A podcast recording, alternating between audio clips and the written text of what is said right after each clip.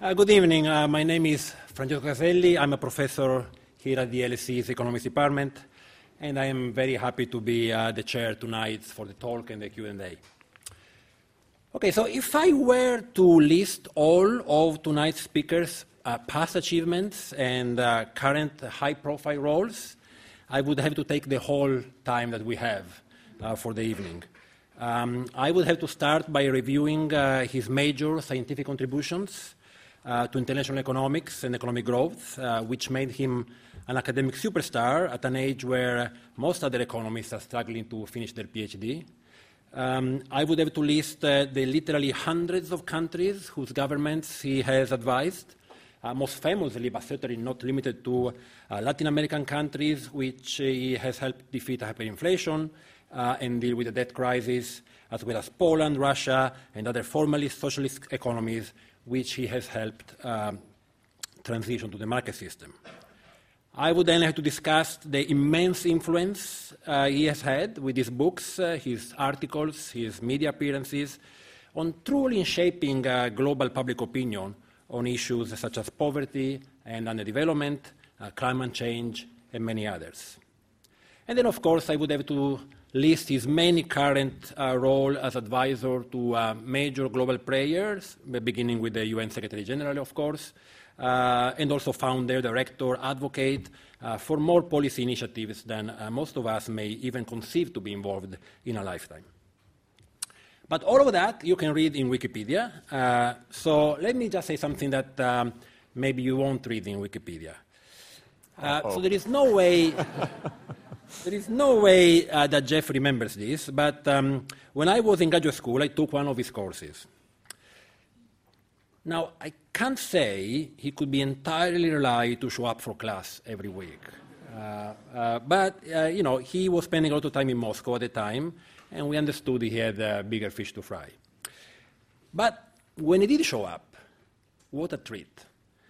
Um, the course was about economic development, uh, but it was unlike uh, any other course we had taken uh, in our PhD in the Harvard program. And this is because the course weaved together a seamless tapestry of rigorous economic reasoning together with a vast and varied array of uh, historical examples, references to the history of economic thought, and of course, a great awareness always of the role of politics. Now, of course, we were aware and we were used to the rigorous economics, but for, us, for most of us, the way that it was mixed with history, politics, economic thought was absolutely new, and I am sure it had an enduring influence, not only on myself, but on everyone taking that class. And beyond that, we were all blown away by the effortlessness uh, with which, without any apparent reference to written notes, uh, he seemed to be able to reach into a vast store of knowledge and scholarship to craft his arguments. So it is that depth of knowledge and scholarship which I so admired then that makes me look forward to hearing what Jeff has to say about one of the greatest global challenges we face, namely the great increase in inequality brought about by technical change. A challenge that is as much political as it is economic, and that cries out for the kind of global solution that Jeff has so effectively advocated for in the past in relation to other challenges such as global poverty and global warming. Uh, please welcome Jeffrey Sachs to the LSE.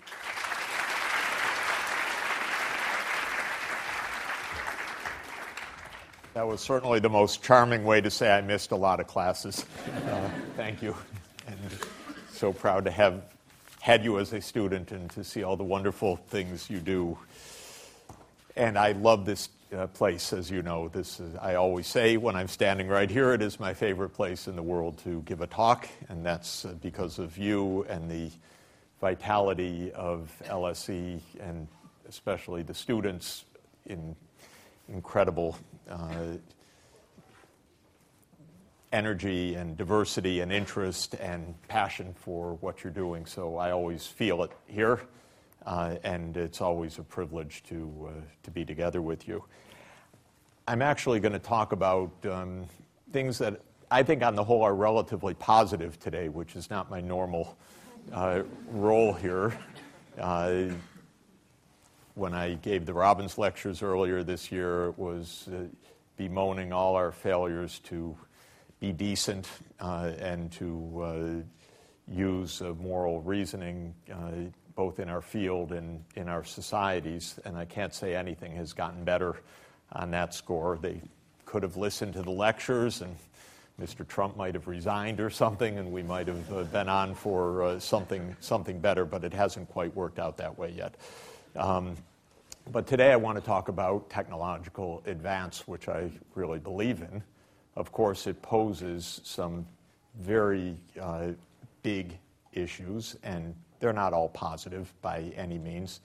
I'm only going to touch on some of the more immediate and less complicated and, in a way, uh, less abstract parts of the story about what smart machines could mean for us. I will not get to singularity uh, except uh, in a, maybe a singular sentence or two. Uh, so I won't talk about superintelligence and runaway, uh, runaway intelligence and so forth. I will try to make some sense of what it means to have this wave of increasingly powerful machines, but in the real time of uh, our generation and probably uh, the next uh, 20 or 30 years. Beyond that, uh, I, I won't venture. I will start almost start by citing Keynes, and he ventured to look ahead 100 years in his wonderful and always wonderful to read and reread essay on the economic possibilities of our grandchildren, which I read for the 50th time last night again. Uh, I had to quote everything to my wife, so I basically read it out loud to her because uh, it's so beautiful. Who writes like that? Uh, it's uh, just marvelous. But he looked ahead and raised a lot of the questions that uh, I'll be talking about this evening and got a lot right, even though it's often said he didn't quite get it right. I think he did get it uh, basically right. Um, and he saw that the progress of technology would change how we live in subtle and complicated ways, but basically by freeing us up from drudgery.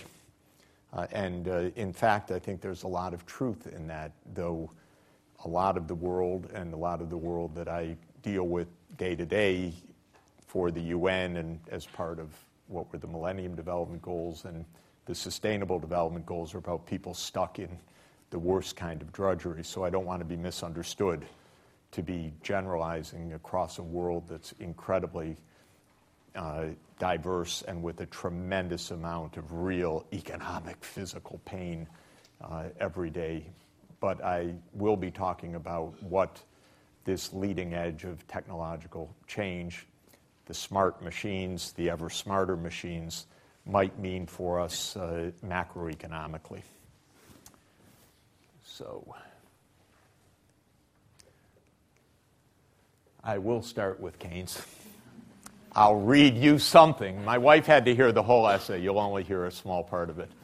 Uh, what can we reasonably expect the level of our economic life to be 100 years hence? He was writing in 1930.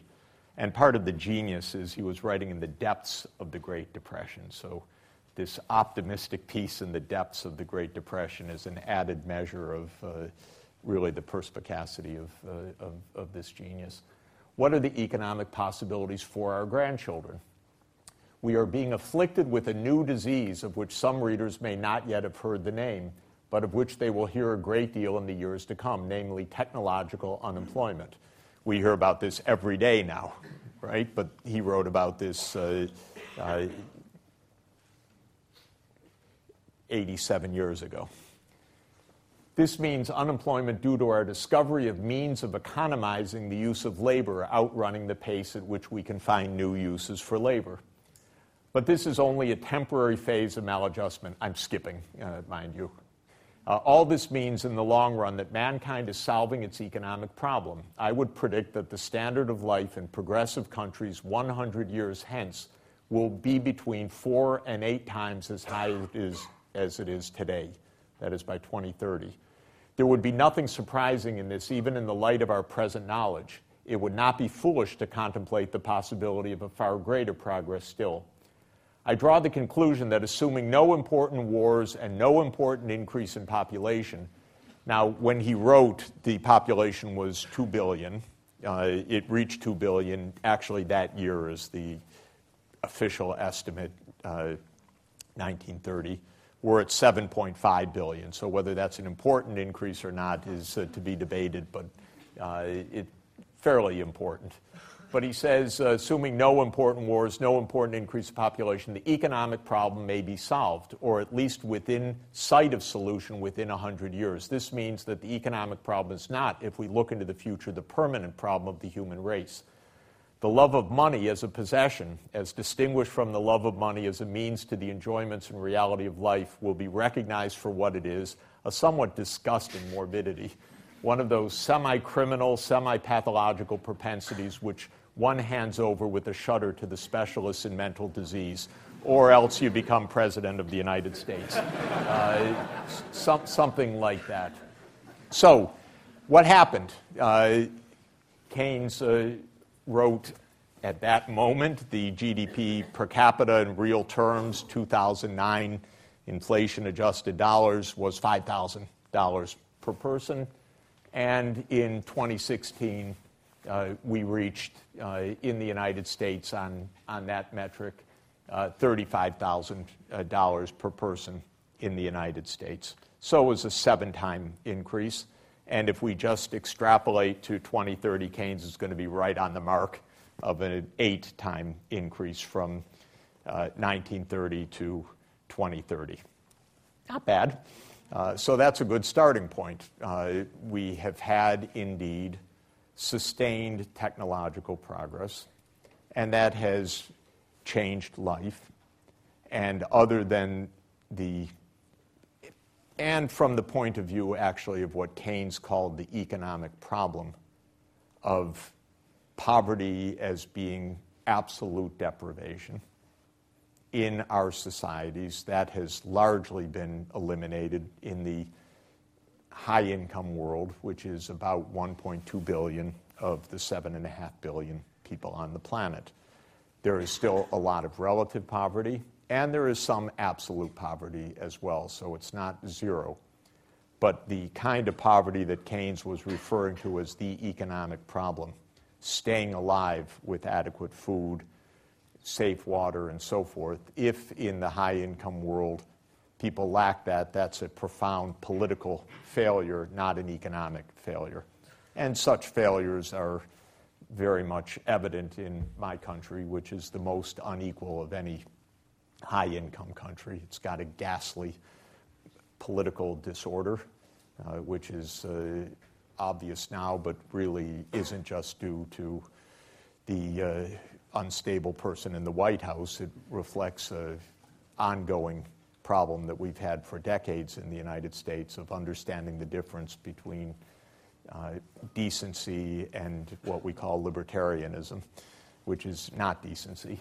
Um, and, uh, but the economic problem is, is substantially solved. And what people do for a living and how we live, of course, has been utterly transformed. And I think in one way that is a bit obvious, but we should make it really obvious and really understood. So, this is a rough breakdown of the difference of occupations in 1900 now, the beginning of the 20th century, and today in the United States. Agricultural workers were 36% of the U.S. labor force in 1900, based on the 12th census. Today, less than 1% of the labor force. So, the most fundamental transformation in America and indeed in all of the high income world, sometime in the last two centuries, was moving from rural to urban life and moving from agriculture to uh, basically urban occupations, now overwhelmingly service occupations. And the biggest difference between low income countries and high income countries is that in low income countries, half the population is still working in rural areas in agriculture related activities and typically in smallholder farms and most importantly in arduous labor. Poor people work very hard. Rich people do not work very hard. Arguably, rich people don't work at all. Uh, I have a running discussion with my wife of whether what I do is work. I say no, she says yes. Uh, that's because I'm a little preoccupied, but I don't feel like it's work. I feel like it's coffee shops, talking to interesting people, uh, having a chance to share an evening here, but I would not regard this as work in the sense that it used to be regarded as work. I get paid for it somehow for a while longer, although I will describe the robot that will take my job soon, I expect. Um, but uh, poor people work very hard, exhausting physical work. And in 1900, a third of the population was in agriculture and mostly in hard physical labor. About 24%, according to the census of 1900, were in production occupations, in some kind of manufacturing or construction activities. That's also physically arduous. You're lifting heavy things, you're near furnaces, uh, you're uh, in uh, the middle of chemical processes, uh, mining, uh, of course, uh, which is deadly especially uh, in those years. Today, it's about 14%, depending on where you draw the line occupationally, but I would say about 14% of the American workforce is in mining, construction, and manufacturing. But a lot of those jobs, mind you, are white collar jobs. A lot of them are not physically arduous jobs at all, so you wouldn't say that that's all hard physical labor, though almost all of this was hard physical labor. Trade, wholesale retail, transport, warehousing, administration was about 16% of the population in uh, 1900, 28% today.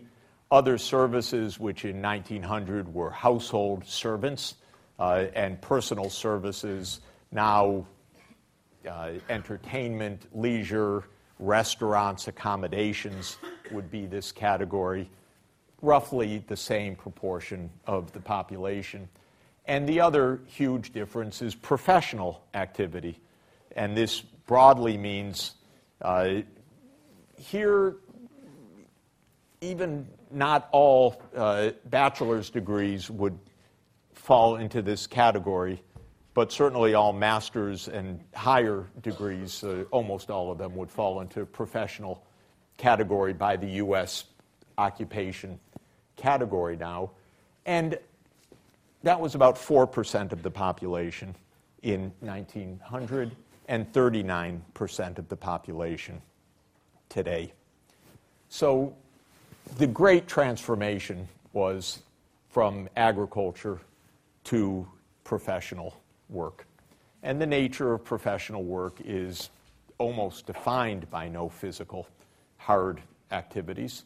Uh, it's uh, office work or coffee shop work or work from home uh, or work anywhere you happen to be, the, increasingly. Um, so, my estimate is based on these kinds of data and other data that we went from about 70% of the population in manual labor at the beginning of the 20th century to under 20% today. Maybe it's arguable 10% if one did a pretty refined separation within uh, these occupational classes. That is an enormous improvement of well being it may be the most significant improvement of well being. People don't like hard physical labor, they do what they can to avoid it. I do. I would say you do also.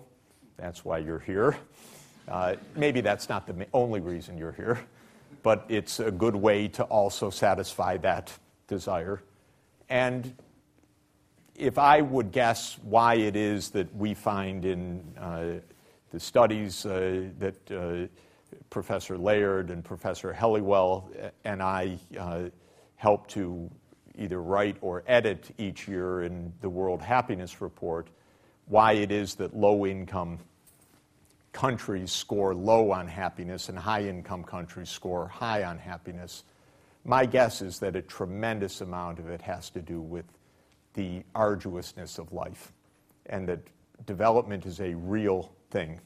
It's not just a relativity and it's not uh, just uh, arbitrariness or getting hooked on new devices.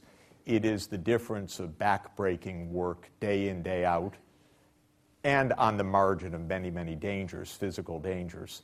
The water's not safe, the drought comes, the uh, mosquito carries malaria, whereas in high income world, we don't face any of those problems of extreme poverty. So this is the sense, I think, in which Keynes is right and was literally right. We've almost done with the backbreaking work that was the toil of humanity in the high income world. And in a lot of the upper middle income world, and in perhaps half of the lower middle income world, and perhaps a third of the low income world. Rough numbers. And that's why development, I think, is so attractive and, uh, and, and compelling politically and at a personal level is the hardship and the drudgery that goes along with the work. I have spent the last 15 years visiting African villages as part of my work for the UN. It's unbelievable to me how hard people work and how physically demanding it is, and how old women are working in the fields bent over all day, and mothers are carrying 10 or 20 kilograms of water in jerry cans kilometers each day and doing things that uh, you would or I would do maybe, I, I wouldn't do it, but you might do it in a workout in a gym for a few minutes. But that's the daily life every day. So, to my mind, that's what development is really about, and what Keynes was pointing out as what technological advance would make possible, and why I believe in economic growth because I think it really improves dramatically the quality of life. Now, Keynes said, well, uh, we would face the problem of unemployment, or we're temporarily facing it till we readjust to new conditions. And the usual argument that the economics profession gives is a little bit different they say the idea that technological advance will eliminate jobs is the lump of labor fallacy.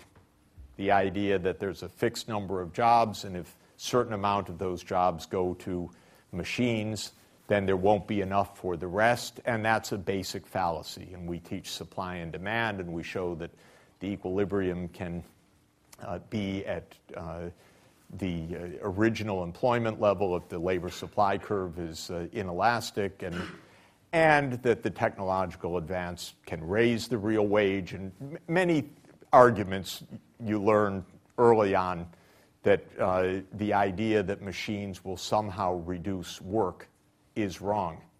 And the arguments now about machines that I am discussing this evening by most mainstream macroeconomics says there'll be new jobs. If the old jobs go away, there, there'll be new jobs. There always have been new jobs, after all. And why should this time be any different? And it's true.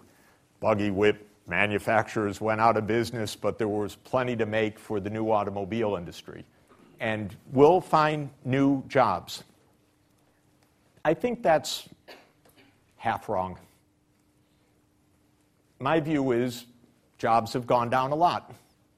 Employment has gone down a lot. And for the good. Because not only do we not like arduous work, we like leisure. We like not being at work. Whether the not being at work is retirement or this wonderful life of students. How could it get better, right? Uh,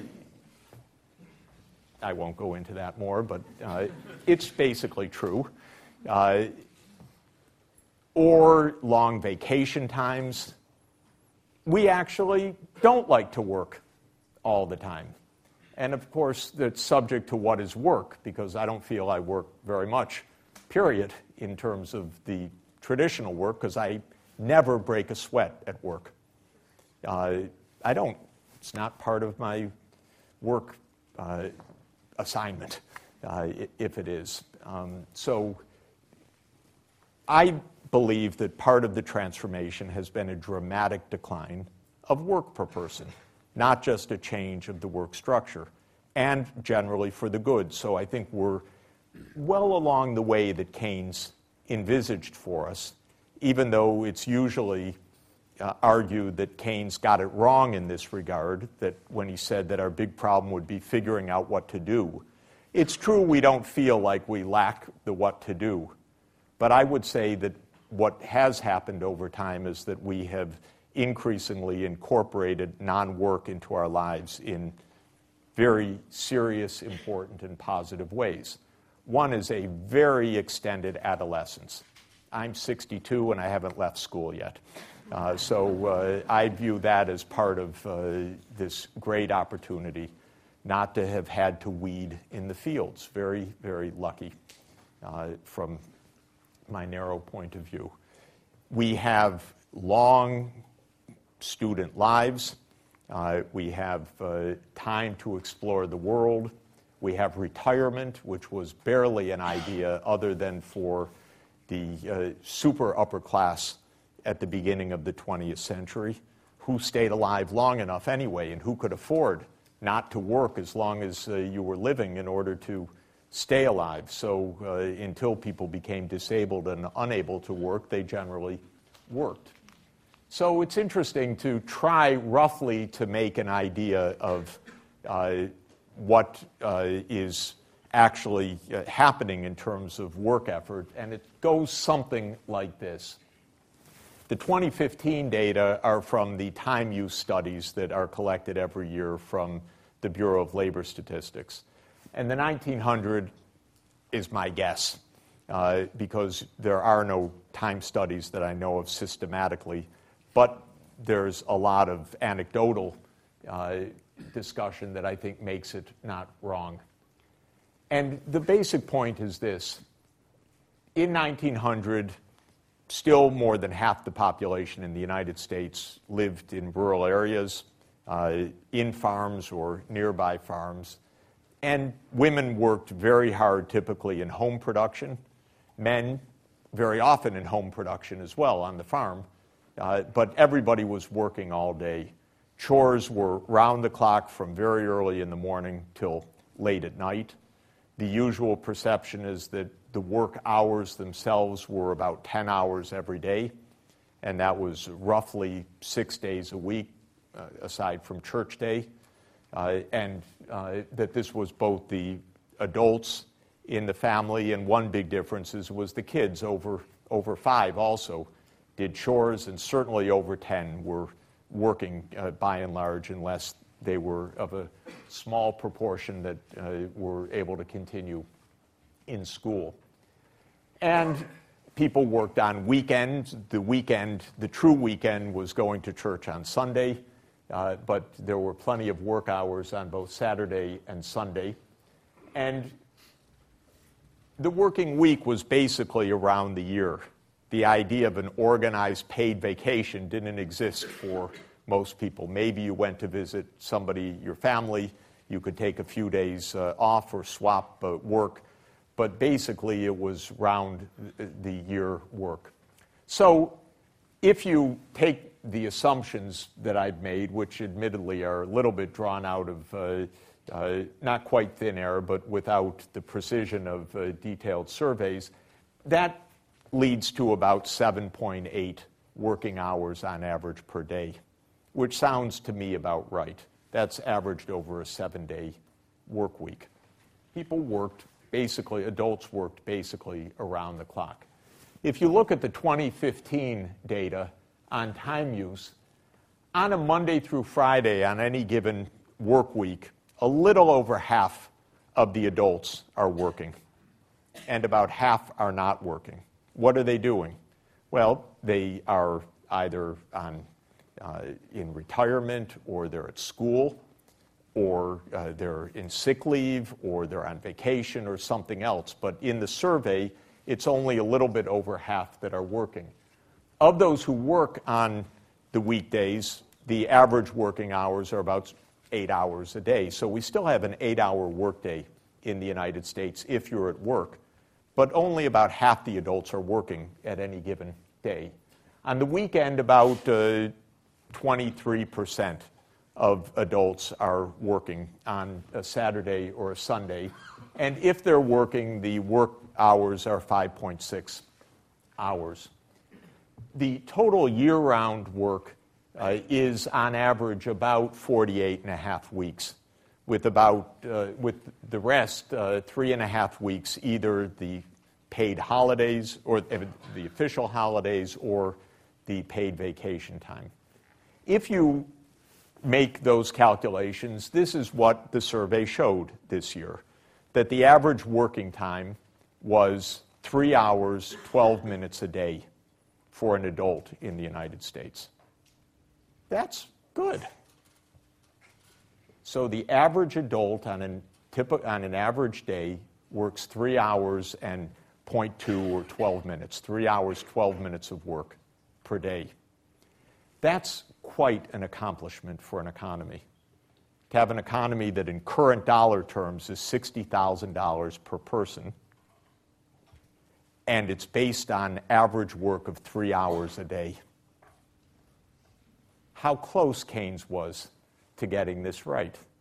Work is really going out of fashion.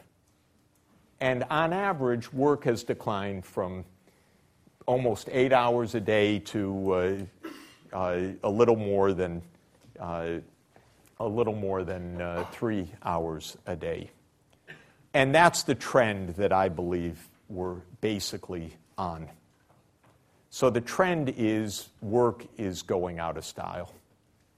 And that's good.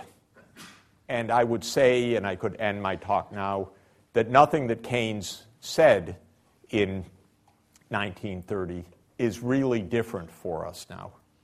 The same basic principles of technological progress continue. And the same tendency of that to lead to uh, a diminishing of physical work, which will almost disappear. There will be no miners left uh, at all. I talked to a farmer recently who said that he still likes to ride his tractor.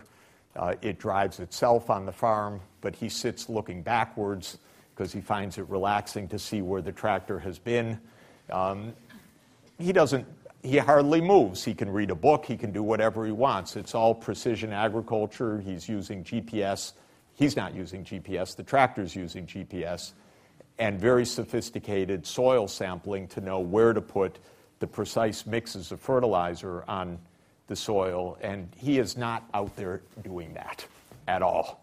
Uh, it's all basically done by machine on huge farms, highly productive, and uh, without uh, also without breaking a sweat. So, the basic logic, if we don't do terrible things to ourselves or if Donald Trump doesn't do terrible things to us, there's really no reason to believe that things will be much different in terms of the ongoing trends, including the fact that there's no principal reason, but it's subject to a lot of caveats which is what I spend most of my time on, that everybody can't enjoy this as well. Other, there's no reason that it can't be true for all. There's no boundary condition for the world that the rich are able to enjoy this because the poor continue to uh, suffer the difficulties of arduous labor. We are not rich because Africa is poor we don't do much to help Africa. That's a different matter. We helped to make Africa poor in certain ways uh, during uh, history, uh, a lot of uh, historical experience with a lot of brutality uh, and uh, a lot of harm and legacy. But the point is, and even with all of the ecological crises uh, that we face, which are very dire and very real, that's also not a boundary condition for this kind of progress worldwide.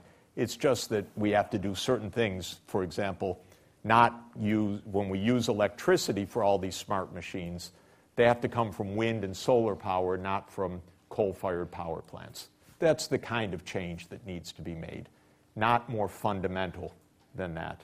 We have to get our technologies smart so that we don't destroy the planet as we scale these implications, but there's no evident barrier in terms of being able to see this progress uh, in a much more general way.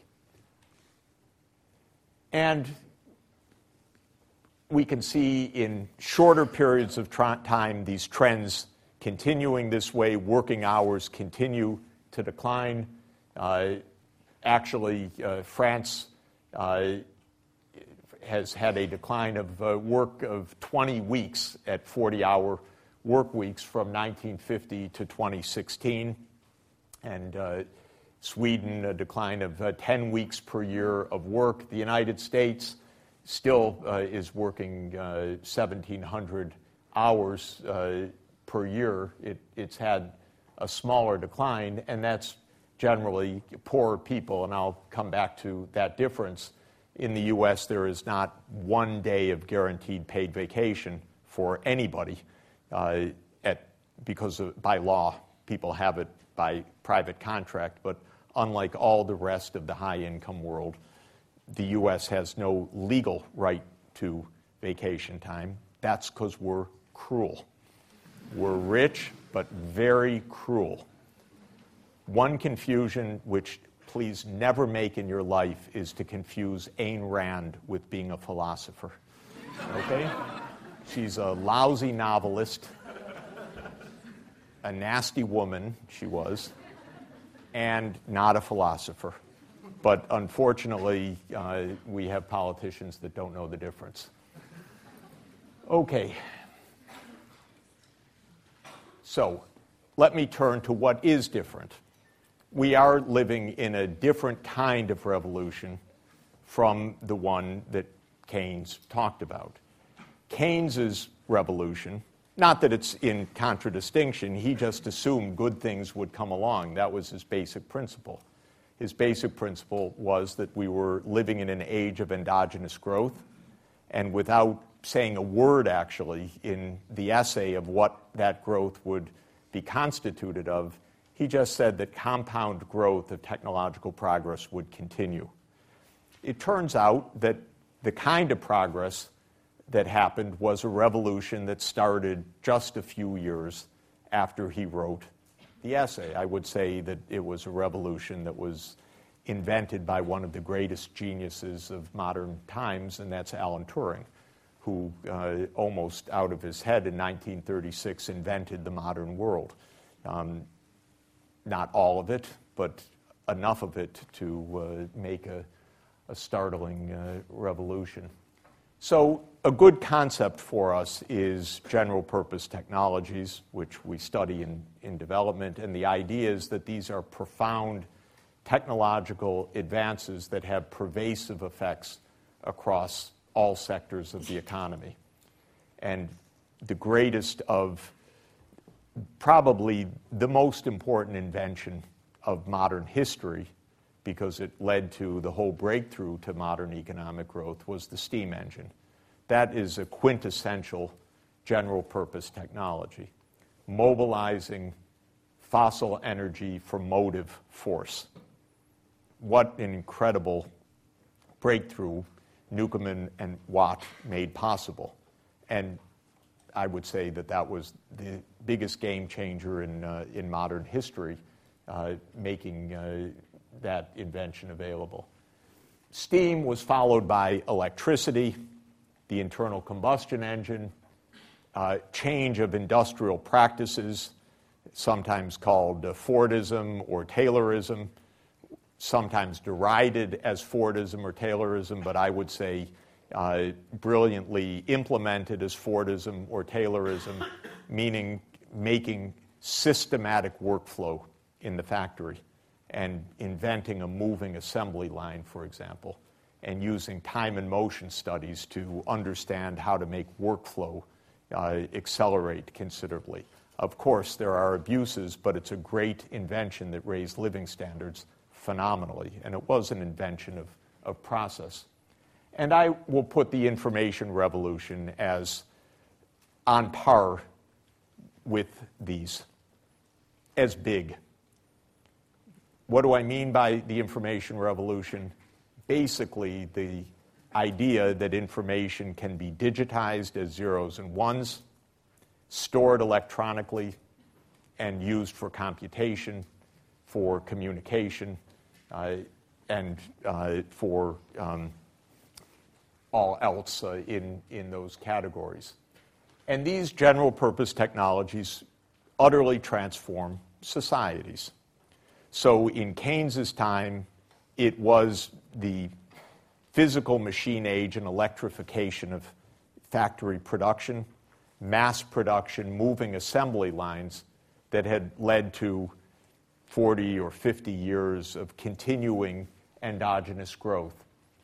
Starting in the 1930s, and I'll just recall the history in a moment, it was the beginning of the digital age. It took decades for the digital age to really come upon us as a full revolution, which we're in right now.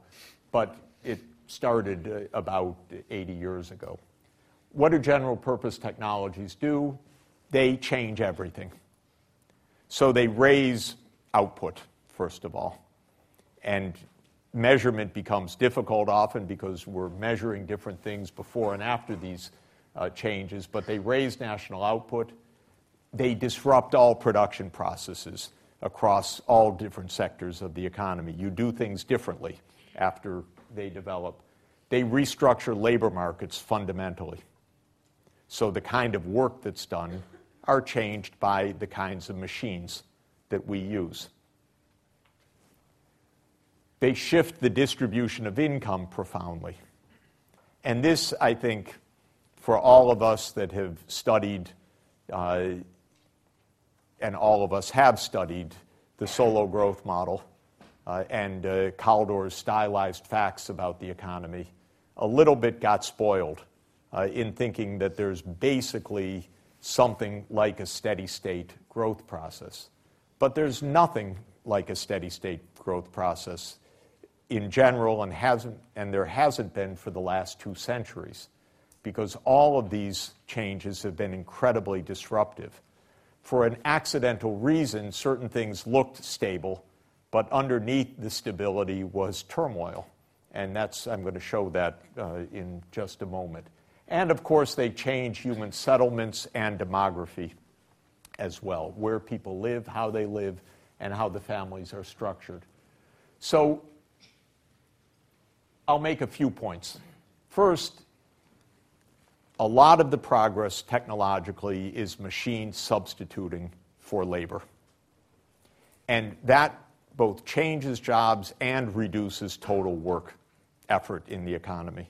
So some of the gains are taken as leisure, some of the gains are taken as increased real wages in a different mix of occupations.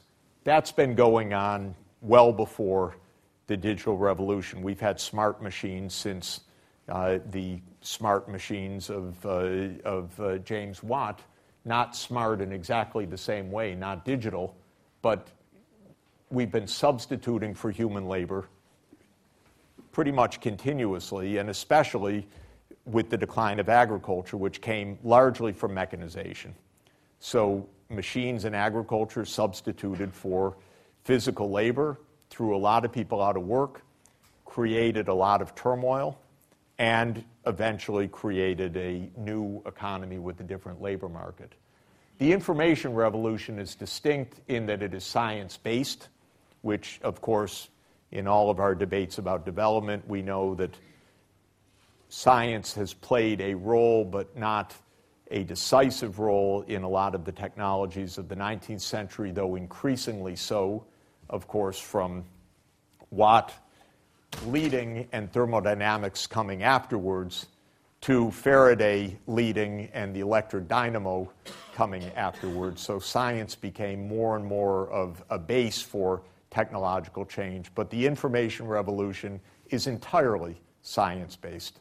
There was no way to have this kind of revolution but for tremendous advances in solid state physics and in mathematical sciences, which came to be called information sciences and, and computer sciences.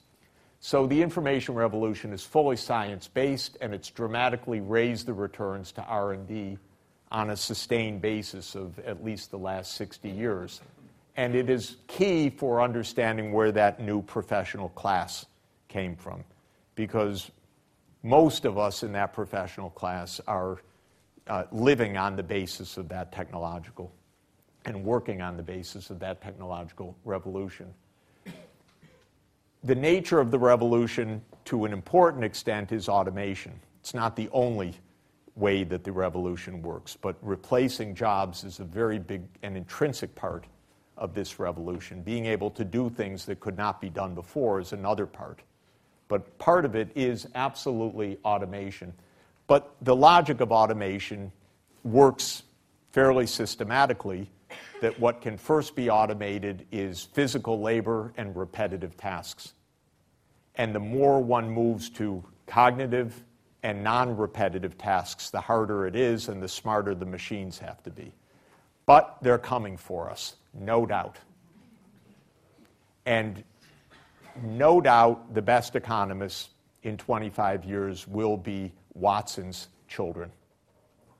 So IBM Deep Economics will review all of the journals instantaneously, whereas I can read three of them per week. Uh, whereas uh, we'll have uh, natural language uh, scanning by the machines for a thousand journals as on a routine basis. I don't know who's going to write the article, other robots, uh, what, what they're reading. So we'll, uh, I'll come back to that. Okay, so there's a, a, logical sequence of the automation process. There is an increasing shift of national income from labor to capital, and that capital includes both physical capital and software, uh, largely intellectual property. And wages are stagnant or declining for things we would call basic labor because they are substituted away increasingly and there are not alternatives. So this is absolutely a case where not all boats are lifted by the rising tide. That's pretty fundamental in economic history. We could have learned it from Engels uh, in the first half of the 19th century. Uh, the factory life did not raise the living standards, maybe even on average, but certainly not uniformly, uh, in early industrial England of the first half of the 19th century either. And we're going to need new approaches. So I'm going to talk about new training, income redistribution, shared leisure, and promotion of human machine complementarities. What can we do to uh, keep our role in the story? We will always be better humans than the computers. So we need to understand better what that means. We will not be better chess players. We will not be better Go players. We will not be better miners. We will not be better economists, but we'll be better at being human. That will be our basic comparative advantage. Uh, but what does it actually mean is a big question. So, what has this information revolution been? I think it's important to understand it, and I want to emphasize a few highlights of it. It started with Alan Turing uh, and uh, John von Neumann started conceptually. Uh, the concept that one could create uh, a digital world and a uh, general computation possibility. It advanced incredibly during World War II, and that was the great breakthrough period because it turned out World War II was heavily an information fought war. It took uh, the Enigma machine and Alan Turing's genius for that, the inventions of radar, and then using radar in automatic servo mechanisms to point guns in the right direction. It created feedback processes that are basically, they were to some extent analog processes, but they involved uh, communications, computation, uh, and uh, physical uh, machines to create anti aircraft and anti V 1 uh, uh, anti missile devices by 1944. And that's where the advances took a, a, a, huge jump. And to make radar, one had to study semiconductors because semiconductors were vital for uh, developing radar, and it was the semiconductor science that then allowed Shockley and Bardeen and colleagues at uh, Bell Labs in 1947 to invent the transistor, and that became the basis for the next steps. I'm going to read you something by F.D. Franklin Roosevelt, our greatest president. So I'll talk about the greatest and our worst. Uh, um, so we have bookends uh, right now. But the head of science for the United States during World War II for the military effort was a man named Vannevar Bush, who was an MIT professor and a visionary. And towards the end of the war, Roosevelt asked, What do we do? We're coming to the end of the war. How can we use science for civilian life? And this became, in my view, the basis for the U.S. economic development from then till now. Now we're breaking it to pieces uh, because the stupidity and vileness and greed of our political system has no idea how we got to where we got. But for decades, the U.S. was based on scientific led economic development, largely the digital revolution. That was the great fuel of economic development of the United States for many decades. Norbert Wiener, you know the name, uh, invented the phrase or the word cybernetics uh, and the concept of man machine interactions.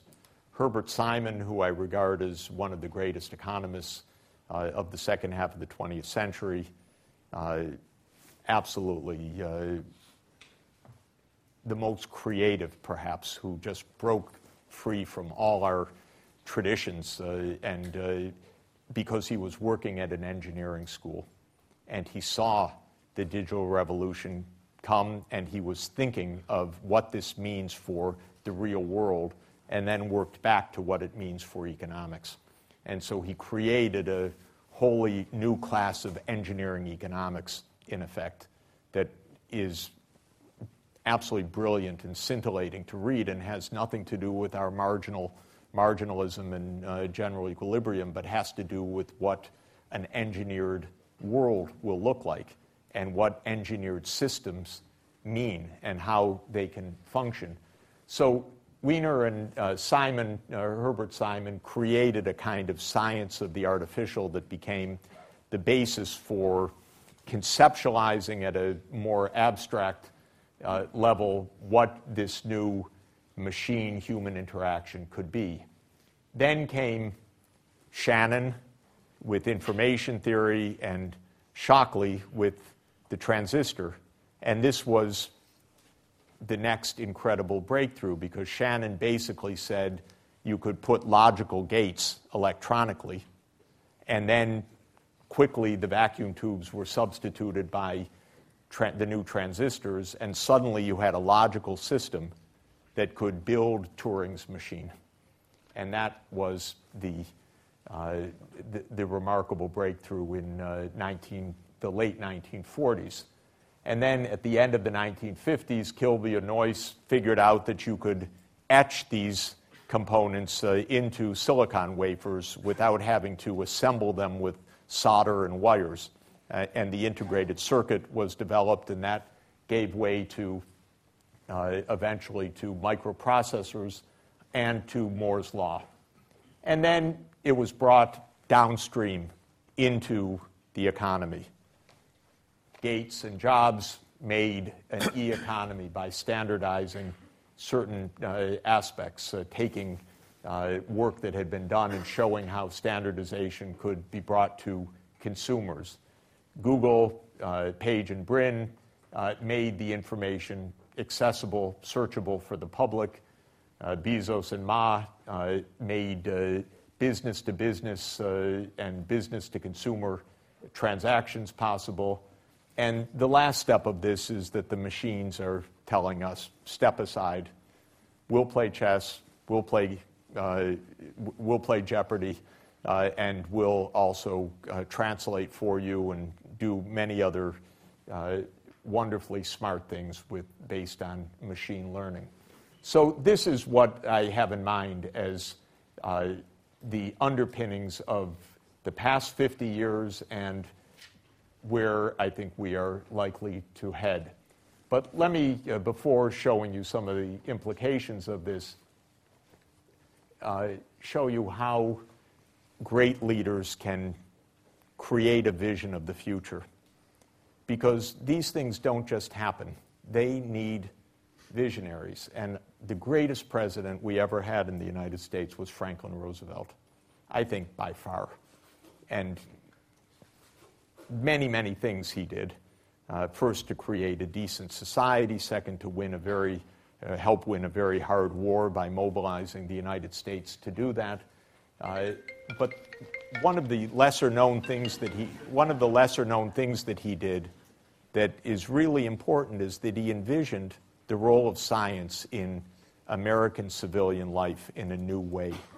This is not to be taken for granted because the idea that you have national science foundations, at least not in my country, that you have national science foundations, national institutes of health, uh, national laboratories, uh, federal funding for universities, federal funding for research, federal funding for students, in the United States had to be invented almost whole cloth from before World War II to afterward.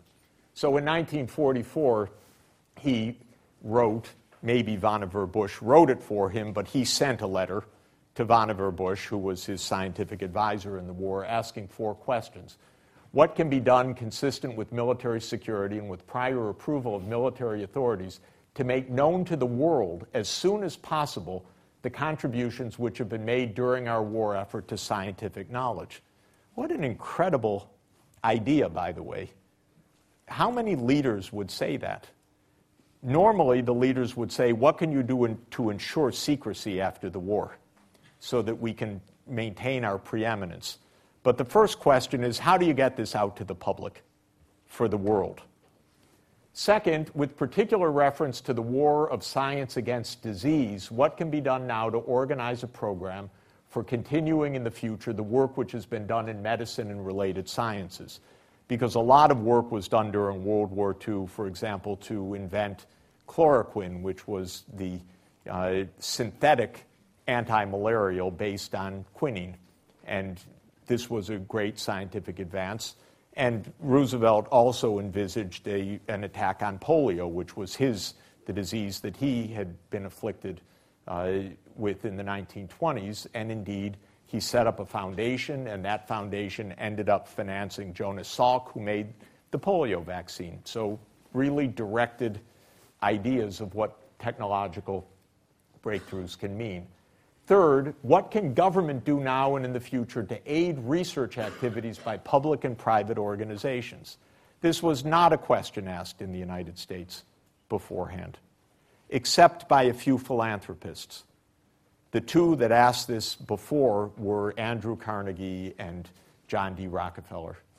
And Carnegie and Rockefeller invented private large scale philanthropy for addressing scientific challenges. Really incisive, great breakthroughs. But the first time it became public for civilian purposes was because of this question of Roosevelt to Vannevar Bush. And four, can an effective program be proposed for discovering and developing scientific talent in American youth so that the continuing future of scientific research in this country may be assured on a level, level comparable to what has been done during the war. So, read this because it's worth reading. It's called Science, the Endless Frontier. And Vannevar Bush wrote a report answering these four questions. And he invents the idea of public financing for science led growth as clearly as can be. And he makes wonderful arguments, very straightforward, that only rich kids can go to college right now. Maybe it was 5% of the total uh, population at that point. But poor kids have a lot of scientific capacity, so how do we make sure that the talent in our society is not squandered?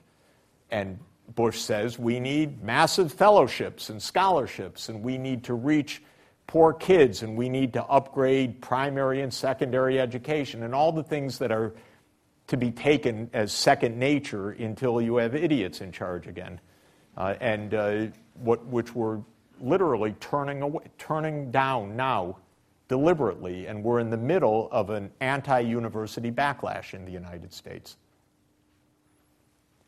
What have they done for us? It's, uh, it, it's uh, elitist, it's this and that. And I'm not saying the universities are completely blameless in uh, not having anticipated or responded to many of these things because universities are elitist to a certain extent. But it is unbelievably harmful to society to turn a back on knowledge. And what Vannevar Bush did create and followed through was turning secret wartime science into public science that became the digital revolution. That's where it really came from. It started with radar and wartime semiconductor research, and it was quickly turned into the public domain. So, what about this? Why is this complicated at all? Because the world is, and the economy is not in balanced growth. Because technolo- technological change leads to very significant disruptions in society. Because not everybody benefits by far from an advance even as wonderful as the digital revolution. And because when you think about it, the digital revolution is a lot of highly trained scientists inventing machines to put a lot of less educated people out of work. And that's, that's not their direct intention exactly, but not far from it. It's to automate processes, it's to improve flow of uh, production work, it's to deploy the best science. And I constantly uh, think in those terms why can't such and such be automated? Right now, it's backbreaking work of poor people, and you think, why couldn't a machine do that? And the answer is a machine can do that. But if you just do that, the consequences are not very simple because the idea that somehow it all comes out uh, in the wash with everybody benefiting is false. There is no balanced growth in this way. And in particular, the main point of the last 60 years in the US and in other high income countries is that low skilled, repetitive, physical work was replaced by smarter and smarter machines. And if you were in that cohort of being replaced and you were unable or uh, for some reason not able to adjust by going back to school or job retraining or other means, your labor market power diminished. And this has been going on for decades, in fact. It hasn't quite been recognized for decades. In fact, it was only when the financial crisis hit in 2008 people started going back to look at when did wages stop rising in the United States. And wages for high school workers stopped rising around 1970 in real terms. That's shocking because the economy continued to grow enormously. But if you were a high school or less than high school worker, your income did not continue to grow. So we now see at a macro level that the idea of a stable labor share of value, which was one of Kaldor's stylized facts of modern growth, is no longer holding.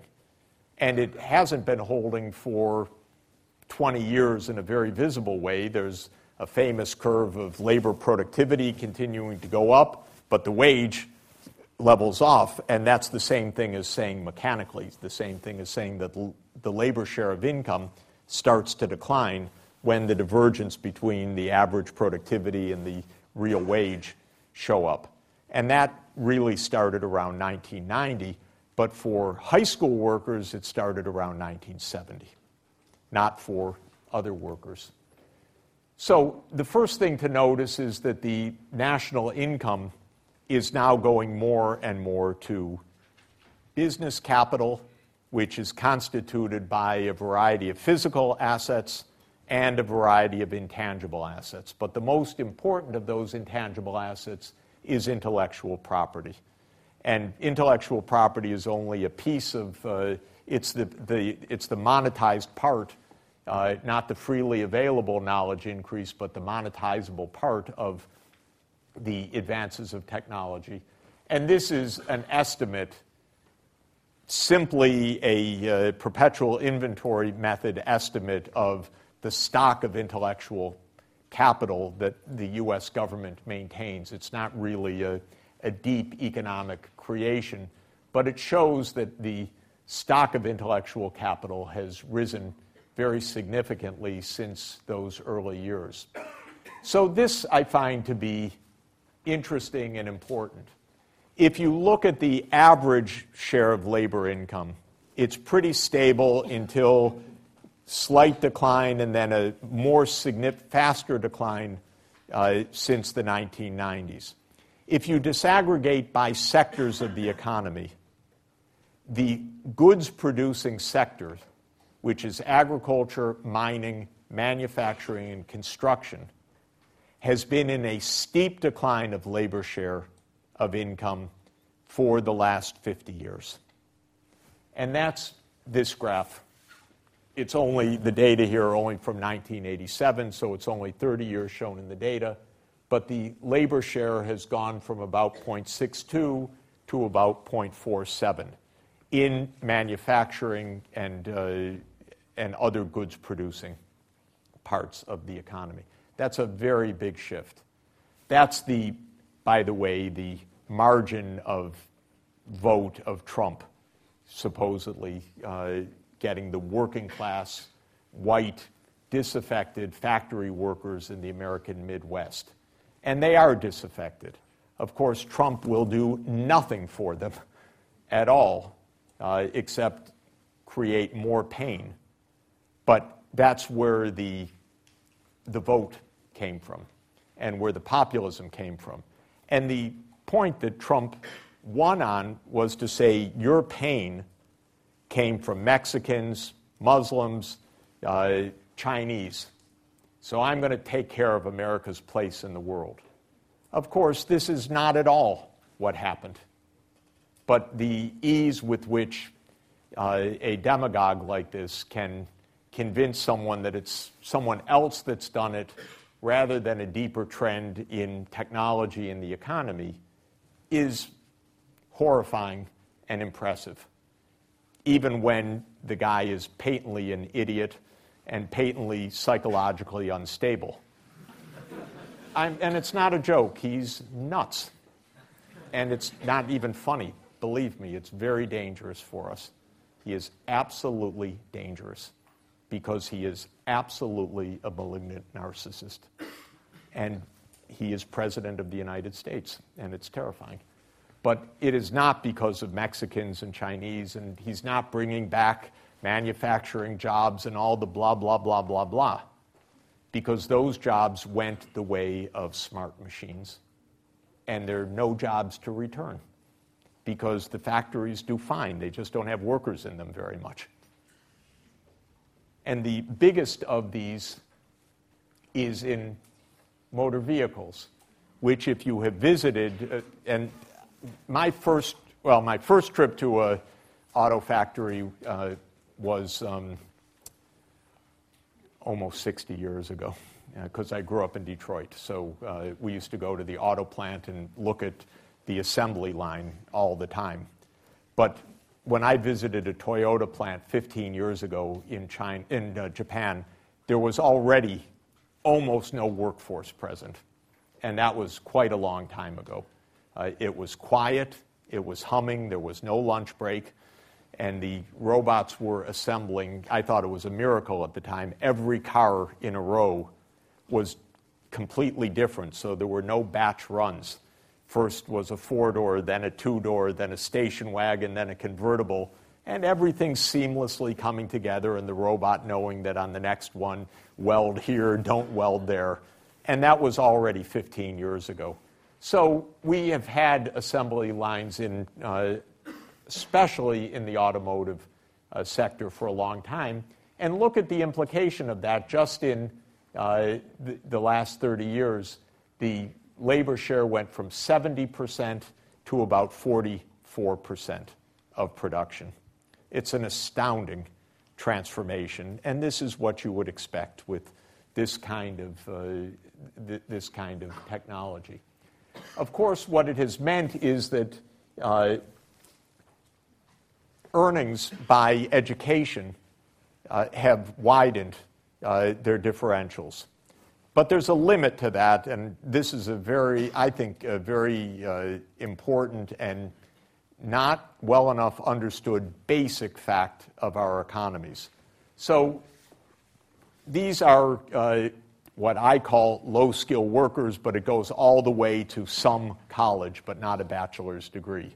So that's a lot of skill, actually, and a lot of investment in education. But in the US, the big sociological and economic divide is whether you have a bachelor's degree or not. About a third of the population has a bachelor's degree. Life has never been better. And about two thirds of the population does not, and life is tough. And that's almost as simple as it is right now. It's the yawning gap in American society.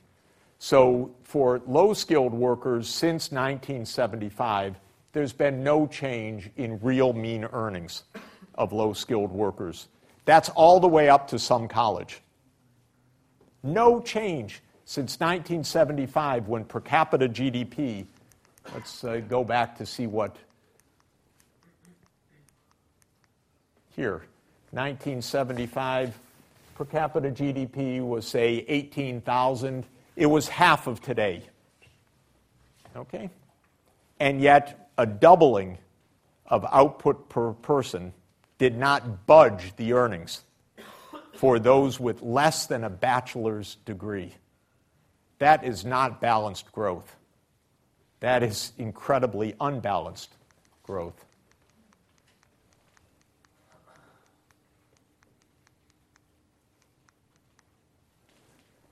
for medium, which I count basically as a bachelor's degree here, the wages went up, they widened, uh, but since around 2000, not much action, pretty much stable. And then this is uh, high with meaning master's or PhD level earnings on average. And there, there's some sign that maybe there too uh, a peak was reached, uh, but the change from the 1970s till there is huge. Okay, why do I say that there's a big puzzle here? Obviously, this is a reflection of both supply and demand. The demand is shifting against low skilled workers, and it's shifting in favor of higher skilled workers. At least I believe that to be the case until recently. Maybe it's no longer shifting in favor of BA alone in the labor market. It probably still shifts in favor of uh, advanced degrees. What happens to the supply side? The supply side was that for quite a while, there was, of course, a lagged response, so the gap in earnings opened up, and then more and more young people went to college in response to returns on education, which were quite significant, and returns on quality of life, that were quite significant. You couldn't find jobs with just a high school degree or decent jobs, but you could find decent jobs with a bachelor's degree. So we had a huge increase of college going. We have had a mess of financing of college education in the United States because, true to form, it's heavily financed by loans rather than by taxes. So we're finding that about half the kids that enter a four year degree never complete the four year degree. They end up leaving before the bachelor's degree, usually with fairly heavy debt. They're the biggest losers of this process uh, economically because turns out having two or three years of college in the US labor market but not a bachelor's degree is hardly better than having a high school diploma.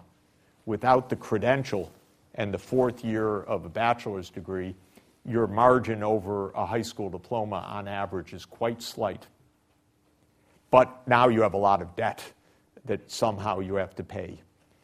What we don't really know is what is the real supply curve for college and uh, advanced education. Is it perfectly elastic that any healthy young person could continue to make that transition? Does it depend on innate uh, cognitive skills? Does it depend on early childhood development? Do, we don't, I don't feel we really know this very much. So we don't know whether gaps like this inherently will arbitrage by a full shift on the supply side. Uh, is it limited? Is the arbitrage only limited by the uh, very poorly functioning human capital markets with heavy student debt? Or are there increasing rents to cognitive skills that are being captured by that? If there are rents to cognitive skills, because not everyone ends up at a PhD or a master's degree, even if numerically that's a good investment, is that the result of upbringing, nurture, early childhood development, early stimulus? Is it the result of uh, physical capacities, genes, or what? Who knows? Uh, it's fraught with uncertainty and with very insufficient analysis. I would encourage you to study it because it's a big deal. What is not the demand side of the labor market only, but what is the supply side? If the demand side is there are no more jobs for high school graduates alone, but there's ample opportunity if you want it with an advanced degree, and that's open for all and available for all, no problem. If it's not really open for all and available for all for reasons X, Y, and Z that I just described, then there are further implications, which is inequality will widen. And what should society do about that increased inequality? I don't feel we know empirically even some of the basics uh, of, of this. But what we do know is that a science based economic development model substitutes for low skilled work and it substitutes for more and more work because it substitutes for things that machines learn how to do, and the machines are learning very fast many skills that were not possible even a short period of time ago. Economically, it's perfectly logical and consistent, though not with the Cobb Douglas production function, that a technological advance can raise output and lower the marginal product of labor. There's nothing mysterious about that. It's just that all the production functions we use in your homework assignments can't do that. But that does not mean that it can't happen. It's perfectly logical and it's easy to write down technological uh, specifications in which the technological advance lowers the marginal productivity of capital, uh, of labor, by raising the productivity of machines that are not complementary to labor but are substitutes for labor. In fact, it's easy to do so, but that's not how we normally write a CES or a Cobb Douglas production function. And so it's not how we think necessarily. It seems illogical or economic ignorance that leads to that, or that's uh, Luddism. Uh, the Luddites, uh, you don't like the machines, but that's not really the problem. But it is the problem, actually, that uh, the labor market shifts differentially. So, what you have in the US is, and in all the high income countries, a shift of demand away from low skilled work, a shift of demand towards high educated work, and something in between for maybe a bachelor's degree right now. I'm not sure which way the, uh, the, the, latest uh, developments are likely to take because lots of things that college educated workers do are being substituted by machines at this point. But it's, and I'll, I'll say more about that in a moment. But if you uh, combine, and, and then what we know is that uh, this led to some, a one, uh, pretty much a, a significant but now stalled shift in behavior on the supply side, where about 70% of kids go on from high school to college, and about half of those end up getting a bachelor's degree, and half of those are in that middle difficult uh, space and uh, those that uh, have high school without any years of college uh, is about 30% of, of, uh, of the labor force. If you combine the wage effect and the uh, stock shift of educational attainment in the population, you see something like this. As late as 1975, high school graduates took home about 77% of total earnings in the economy.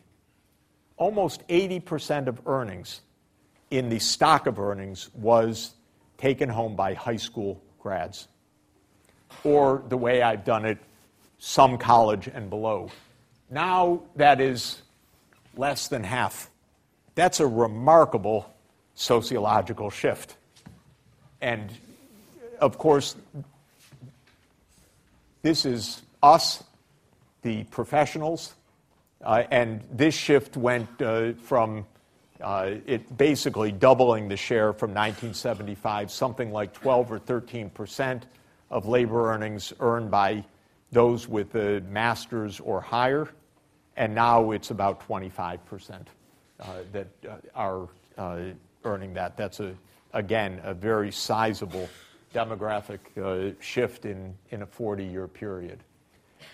In terms of the biggest aggregates uh, of, uh, of the economy, um, rough, very rough uh, idea is that raw labor or relatively physical labor probably constituted something like 60% of national income back in 1900, uh, business capital maybe a third, uh, and uh, human capital a small wedge because there were very few professionals. Remember, only, four, only about 5% of, of the workforce.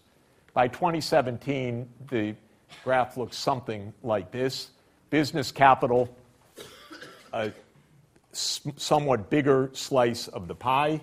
Uh, low skilled labor, much smaller proportion and human capital in expanded proportion. 2050, my guess, something like this that human capital will shrink and the returns will go increasingly to know how embodied in machines and in software. And probably the next step of the automation transformation is likely to be, in my guess, in, uh, in uh, wholesale and especially retail trade. So, retail trade's a very large sector of employment. There are shops everywhere, but e commerce is uh, absolutely viable. You don't really need shops if you can manage log- logistics uh, directly from an Amazon warehouse to a home. You get your goods uh, faster Uh, it uh, doesn't seem to change too much on the net transport of anything, but it's a lot more convenient and it's a lot more economical from the point of view of labor. Uh, you can basically automate a vast amount of the labor through e commerce. So, my guess is that while the goods producing sector was the first swath to feel a massive uh, leftward shift of the labor demand schedule, the service sector, starting with wholesale and retail trade, will feel a very large amount of that. Then they're coming for us. That's the next step after that.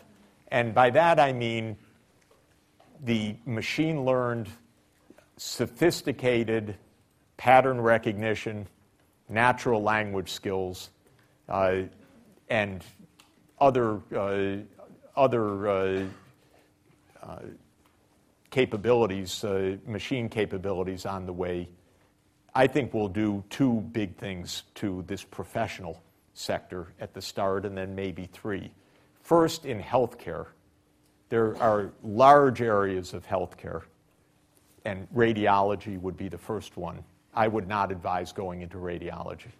I would advise owning the software that will be the radiologist because it will be possible to read images better through machine learned systems as long as there's enough uh, big data for reinforcement learning to get these systems working to establish uh, basically uh, almost uh, automatic radiology.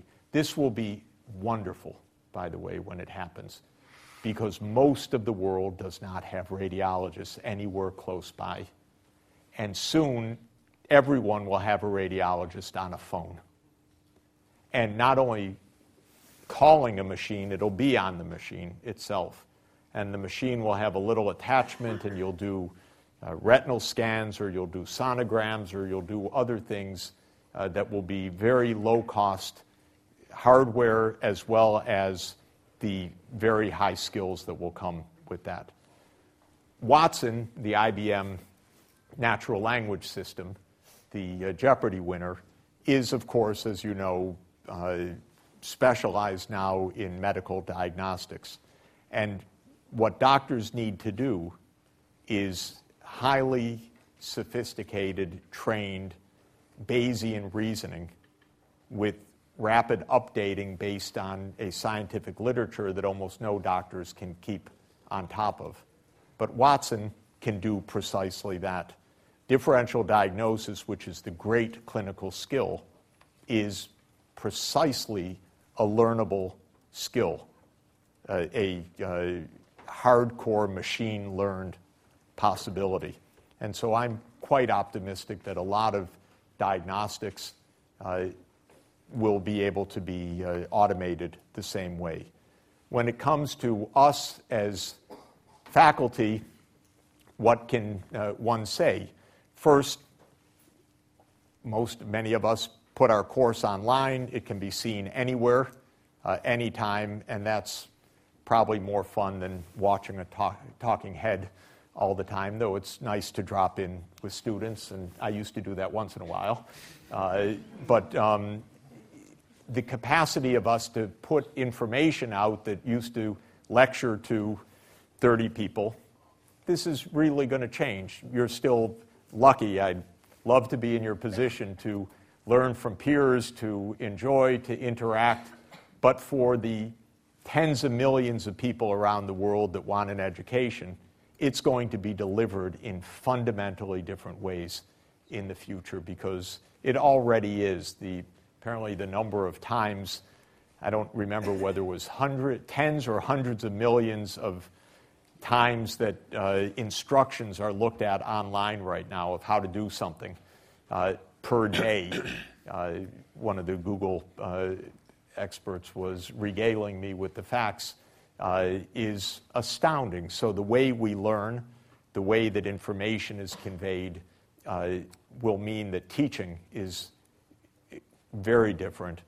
And I am absolutely serious that I think that the capacity to uh, mobilize information, so really using big data for economic insights, which we haven't really started.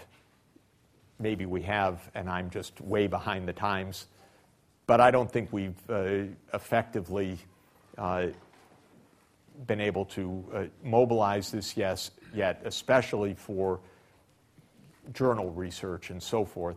I think will change the profession very markedly, and again, be able to do a lot of things that uh, before required years of apprenticeship and, uh, uh, and uh, big libraries, of course, which are now uh, available anywhere, anytime. And so, my guess in this picture is that human capital is not necessarily favored, and there's no reason to believe that the higher skilled always wins the race with the machine. Okay. So Jeff, what does one say? Jeff, yeah. I don't want to hurry you, but um, I want to make sure that you leave a few minutes Absolutely. for question and answers at the end. Okay. What can we say about the consequences of all of that? What is the logic of this? I've already made the basic point. The logic is that the pie gets bigger as you. Uh, I, maybe I should have made a growing pie to make that clear, but it gets sliced in a very different, and I will in the next PowerPoint. Uh, it gets sliced in a very different way. And so there's nothing that guarantees that the income distribution remains basically unchanged. In fact, quite the contrary. We should expect systematic changes of the income distribution. So I've been studying this in some baby models, which is a good way to uh, test one's intuition. And I'll give you one simple version of this model. And that is you have overlapping generations, and young people sell labor, and old people, and they consume and invest some of that in capital. And the capital is of a kind that it can be either complementary to labor, like in a Cobb Douglas production function, or it can be a substitute for labor. And it's pretty easy to write down a production function in which either of those is a possibility. And then, in that overlapping generations framework, I ask a question. Suppose that in a given period, the kind of capital that's substitutable for labor improves the technological uh, capacity. So a parameter rises that measures the productivity of the robots. Who wins, who loses? The basic answer is the following Young people have only labor to sell, so I'm putting aside human capital for the moment. I'm just talking about raw labor. That labor has a diminished marginal productivity, and so the wage in equilibrium goes down. Maybe no unemployment, but just a lower, lower wage. The old people at the moment that, the older people at the moment that uh, all these good things occur, see a rise of the value of their capital assets. They saved from before. The stock market booms, in effect. Like Donald Trump said, as if the world could care when he stood at the podium of the General Assembly. His first words are Things are great in the United States, the stock market is booming. The man is nuts, by the way. Sorry to digress, but he really is crazy. But the stock market is booming. Who owns the stock market in the United States? Older people. Not all older people, but some lucky older people.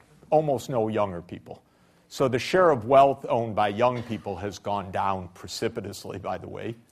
And the magnitude of wealth is this is, we're in a boom, actually.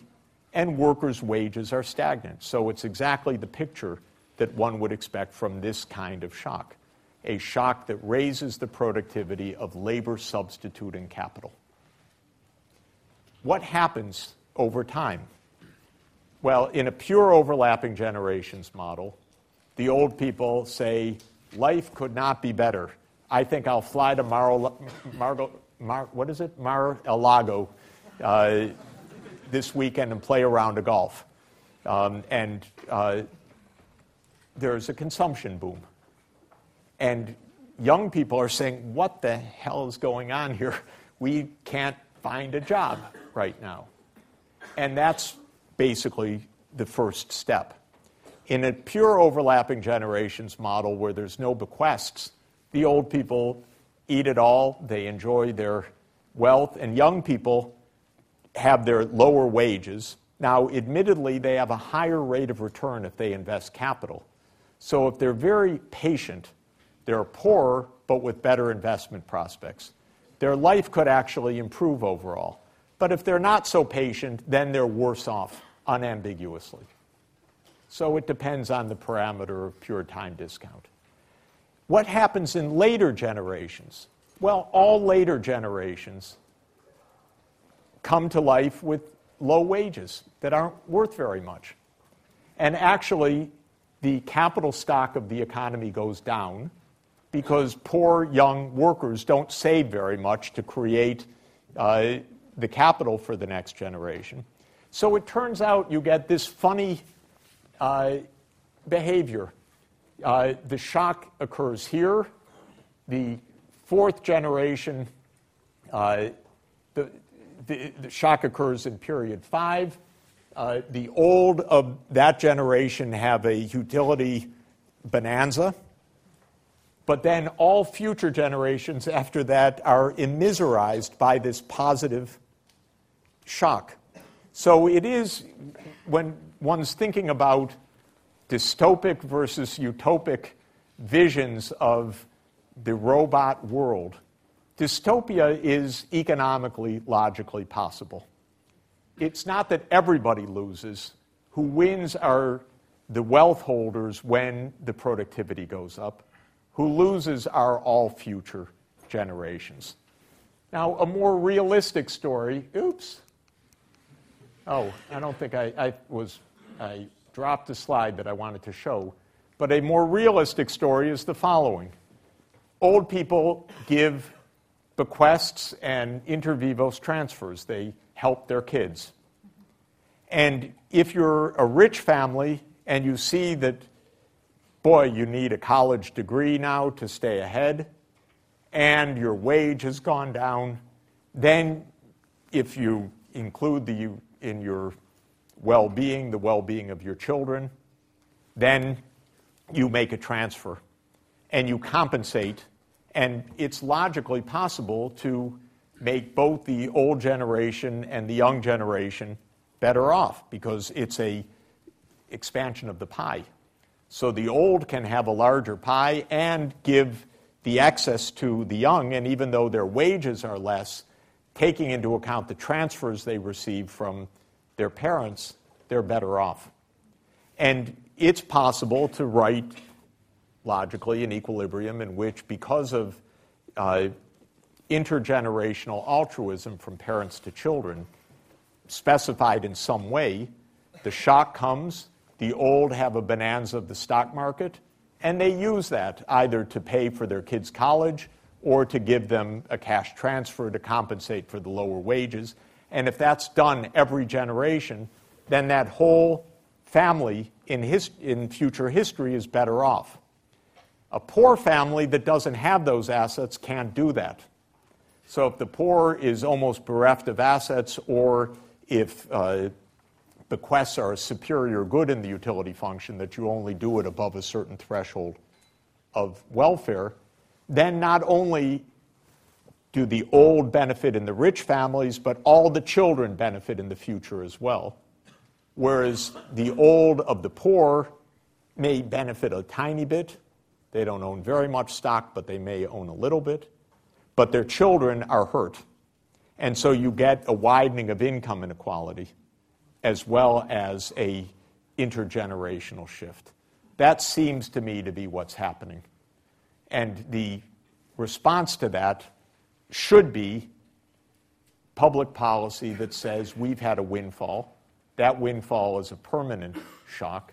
We should now be transferring income from wealth to those who have lost to make sure that this is a broad Pareto improvement, especially because it's intergenerational. So instead of Social Security from young to old, there should be a reverse Social Security from old wealth holders to the young generation. Sometimes it's called basic income. It's the same kind of idea. I'm not so much in favor of just handing cash to anybody, so on the philosophical and ideological debate should that be a work benefit or a cash benefit? I'm for a work benefit. So that's a, a basic point. But also recognizing that the amount that we'll be working should be shrinking. So I'm really in favor of legislating vacation time, legislating parental leave, legislating all the good things that should come from living in a wealthy society. And it should not just depend on one's take home pay in a society that is wealthy enough to make sure that these gains are broadly distributed. So in order for all society to benefit from this continuing advance of technology, we need to tax capital owners and redistribute the earnings to the young and the poor. And there are many ways to do that. It could be through free tuition, it could be tax credits like we have in the United States, the Earned Income Tax Credit, to boost the take home pay of low wage workers. This is the best single policy we have. Without such transfers, income inequality will rise and large parts of society are likely to be immiserized. Then there are other issues that I think are more difficult and that I, A, don't know the answer to, and B, fortunately, don't have time to discuss. Uh, so, uh, one of those is all of the industrial organization of knowledge and big data in particular. This is outside of the scope of what I talked about, but it seems that there are sharply increasing returns to being a data portal because you get to spy on everybody. And uh, a lot of big data is knowing what I buy, where I buy it, where I shop, where my phone tells Google that I am during the day. They seem to be making a lot of money on that information. They never ask me except when I click I agree.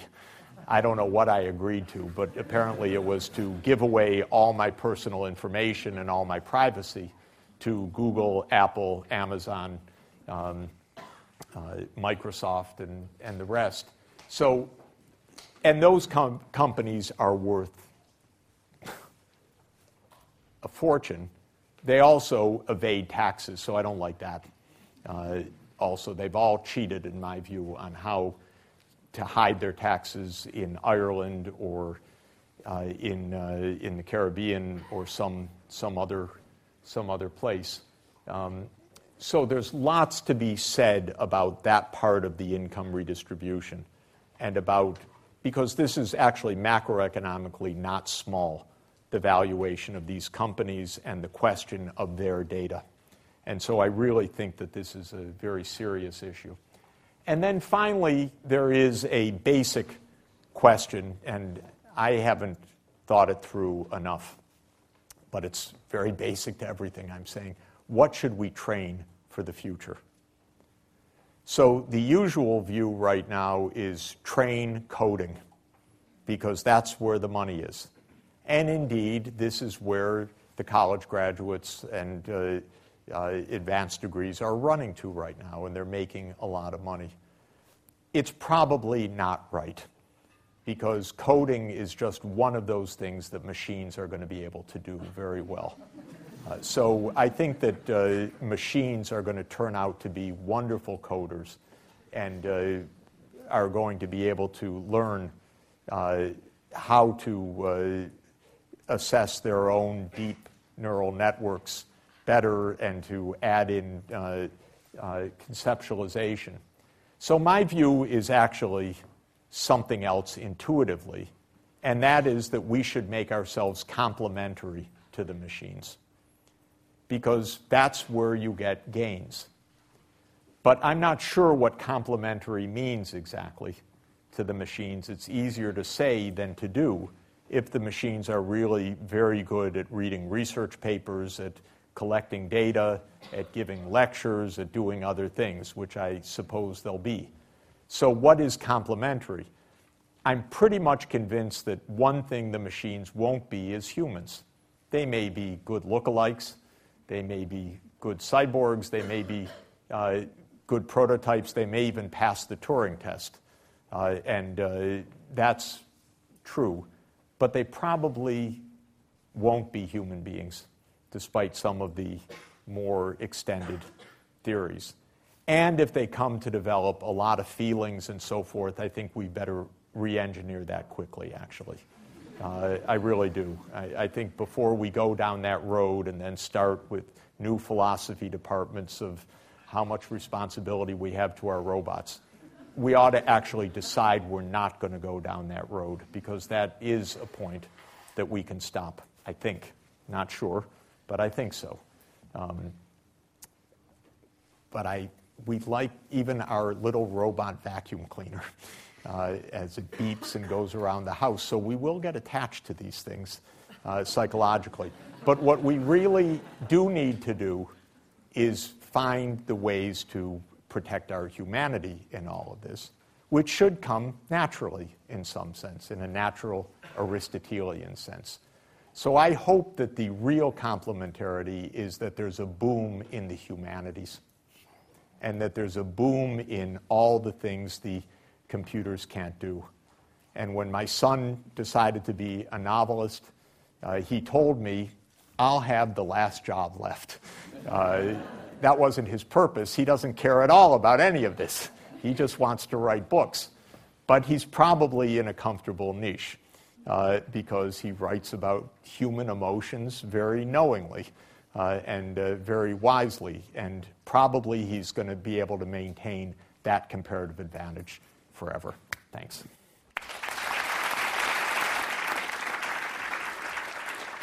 And we even have 10 minutes for questions and answers. So, hands up. Please. Is there a mic or they should just uh, shout?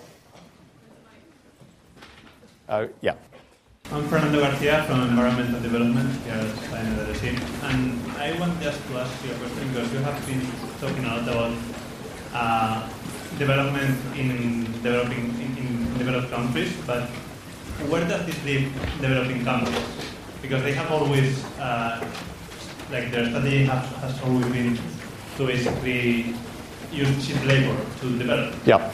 And now they are not going to be able to do that anymore. So that's my question. In principle, what I said about uh, the young applies in a way analogously to developing countries. If the way that developing countries develop, and even if the definition of developing countries is they start with low capital and accumulate capital over time, this is a mess because it means the terms of trade against those countries worsens uh, uh, badly uh, in, in, in the first instance. No doubt that's happening in many ways already because a lot of the jobs that were the stepping stone jobs for early industrializers are no longer jobs. There's no, uh, I mean, one of the best jobs in Southeast Asia in early industrialization was putting electronic components on motherboards. Well, now machines, of course, do all of that. Cutting and stitching was a very basic pathway for almost all rich countries at some point, started with apparel as one of the stepping stones, and now that is becoming uh, highly automated as well. And China is committed to mass uh, robotics uh, also uh, as part of its strategy. Uh, and I don't think that it will simply mean that the jobs in China now will move to Vietnam or uh, Laos or Africa. I think these jobs are going to shrink in number the one side that I really like of all of this is that the uh, smart information technologies are incredible empowerments of development also. So they're direct inputs to some of the most important aspects of development, tremendously reducing the investment costs of development. For example, smart technologies will enable very low cost health care because you don't need doctors for a tremendous amount of the tasks. You need smartphones and community workers who are trained over a few months and then well connected either to computerized expert systems or to expert uh, system experts, but who are maybe halfway around the world or in the capital cities and so forth. Education should be incredibly enhanced by this. If we're smart and thinking right, every school around the world should have a wonderful online library, and the hardware that's needed for that is tiny in the scheme of things. And many, many places do not have qualified teachers for millions of kids. Of course, teachers are important, but online is a substitute, partly, for this. So if we're thinking well, no country has to have bank branches anymore. Everything can be blockchain or can be uh, uh, M Pesa or can be uh, an e wallet system. Who, you don't even need ATM machines anymore. You don't need cash anymore. So, this is a tremendous saving. Uh, we ought to be able to improve governance tremendously. I hope we start with the United States. Uh, I think we probably don't need Congress anymore, for example. Because the reason we had Congress is we wanted some people to get in their on their horseback or on their uh, carriages and go to that swamp called the Potomac area and uh, live in that malaria zone and vote in the U.S. Capitol. Now we're all online. So if we actually thought a, a bit about this, we don't want some who are online to be involved necessarily in our voting the way they were in 2016. So it's not entirely simple. But we ought to be able to change governance really fundamentally from the point of view of citizens' participation. Wiki legislation is a lot better than legislation written by these congressional committees paid off by the Koch brothers, uh, who do it in secret and tell us what our health care is going to be like uh, after a middle of the night session. So I think the advantages on the whole are huge. But it may be that just like the argument that you need transfers to help that generation get started are true here also. I constantly believe in a rich world how obscene it is that we can't mobilize 1% of our national income to help the poorest places in the world, period. I mean, that's true with or without these technologies. It's just unbelievable how we fight forever and ever and how we tell ourselves the story oh, aid is demeaning, it's bad, it's no good, it, it does all sorts of horrible things when it actually saves lives, builds infrastructure, helps build schools, does many important things if designed properly. So there may be some aid, and what there certainly could be is uh, intellectual property that is better structured so that the poor have access to all of these critical services without having to pay for them, basically. For example, I'm interested and I'm trying to explore right now. When I log on Columbia University, I have, I think it's 50 or 60,000 electronic journals, absolutely, completely available to me. At zero marginal cost, I think, all of that could be available to any person in a low income country. Of course, that's segmenting the market, and then there's question how you pay for all of that and all the debates we're having about open source uh, journals. But just in a pure sense, you could take what we're doing now, and if one could create a system where every student in a low income country designated was given an account uh, for access, I doubt that there would be congestion problems, and if they were, they would be pretty minor Uh, in the scheme of things. So you could make the whole world of information immediately available. So we need to think about this.